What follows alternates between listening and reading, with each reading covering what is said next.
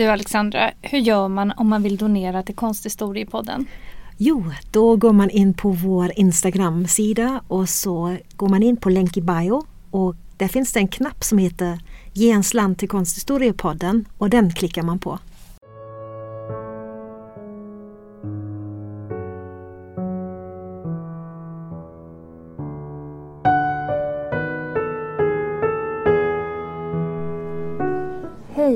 Välkomna till Samtal pågår. Jag heter Alexandra Frid. Och jag heter Alexandra Härlitz. Och idag så befinner vi oss på Göteborgs konstmuseum. För att vi är på vernissage för Barbro Östlins utställning som nu äger rum här sedan idag. Ja men precis, exakt. Eh, och det är så fantastiskt roligt att se alla verk samlade. Dels från hennes tidiga period ända till de här senare målningarna. Ja precis och de här äldre från New York och så de är ju mycket större än de senare som hon målade som är längst upp i utställningen där vi redan har passerat. Från eh, Frankrike, Picardie och från Sverige också var det Just det, ja men det är det. Jag tror att många av målningarna är i privat ägo, inte sant? Ja, precis. Det var vad Per sa, att de är inlånade. Eh, för, för, ja, de flesta var från privatpersoner.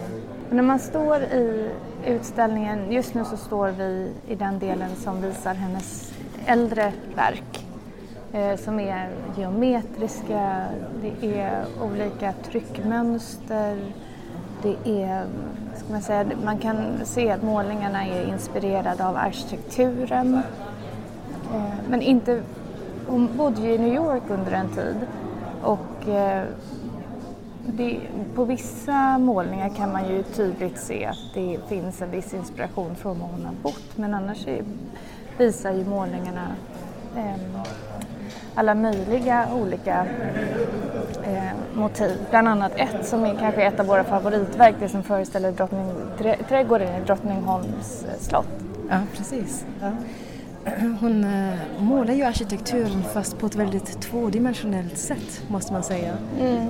Um, så att uh, de flesta fasader som man ser verkligen blir som abstrakta mönster i princip.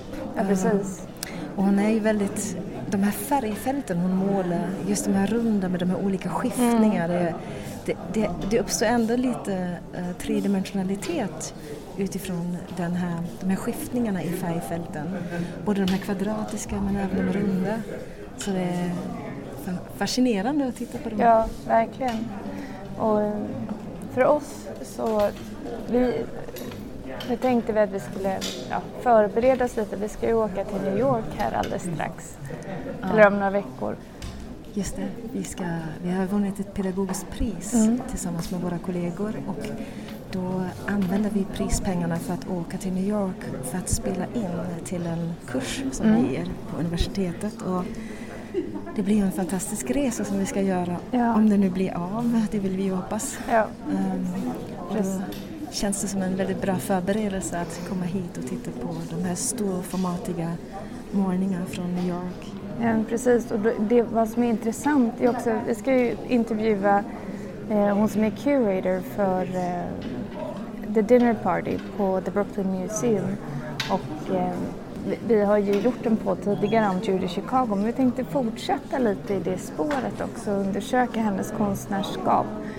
Eh, och sen så kan man ju också se faktiskt tydliga likheter mellan Östlin och vissa av Chicagos tidiga verk. De här ja, Lifesavers mm. och så vidare, eller hur? Ja, det stämmer. Eh. Det sättet att abstrahera, mm. att, uh, uh, att, ja, att arbeta med mönster och så. Mm. Jag tror nu får vi nog kanske avsluta den här, det här lilla samtalet för nu verkar det bli tal här. Så då får vi lyssna. Just det. Jag har ju nu tittat på hela utställningen och det, målningarna är ju på ett, även om de är liksom förenklade geometriska former så innehåller ju varje liten detalj ett enormt arbete med små penseldrag som eh, Barbro Slin då har lagt på eh, själv.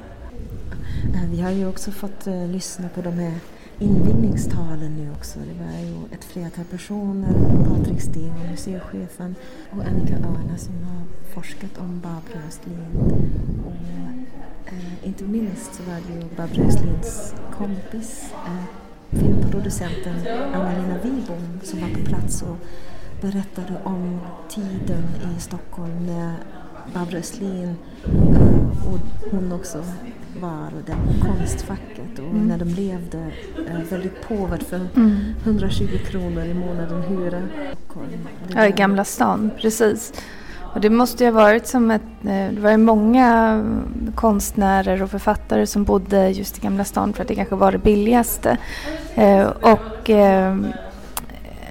Anna-Lena Wibom nämnde ju att Eh, Peter Weiss bodde där. Pet, mm, precis, exakt. Så även om det var fattigt så måste det i alla fall ha funnits en hel del intressanta människor att umgås med. Kreativ potential. Ja men precis, exakt. Men eh, det som var så rörande det var ju också att hon berättade då, eh, om den här situationen som Barbro Östlin var i. Att hon um, inte sålde sin konst och fick då um, kunde inte längre ha hand om sina barn utan fick Nej, lämna över vårdnaden ja. uh, till sin Första man ja. Just det, när de skilde sig.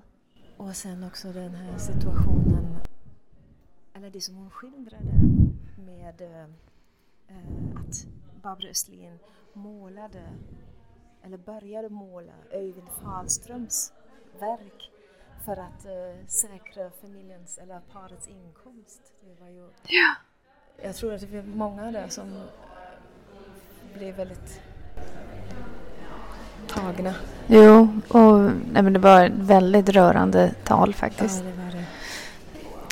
Vi har eh, nu eh, förflyttat oss och gått ifrån utställningen och gått ner till Hasselblad Center eh, och det är faktiskt så att den 27 april så ska vi ha en livepodd här i utställningen med Dwayne Michaels verk. Ja, och det ska ju bli väldigt spännande. Vi kommer att prata om de olika typer av konstnärsporträtt som Dwayne Michaels har tagit i sina fotografier som visas på Hasselblad Center nu. Mm. Det finns ju ganska många konstnärer Precis. representerade här. Och vad vi vill undersöka då i vårt samtal det är relationen som han hade med konstnärerna men också hur han avbildade dem.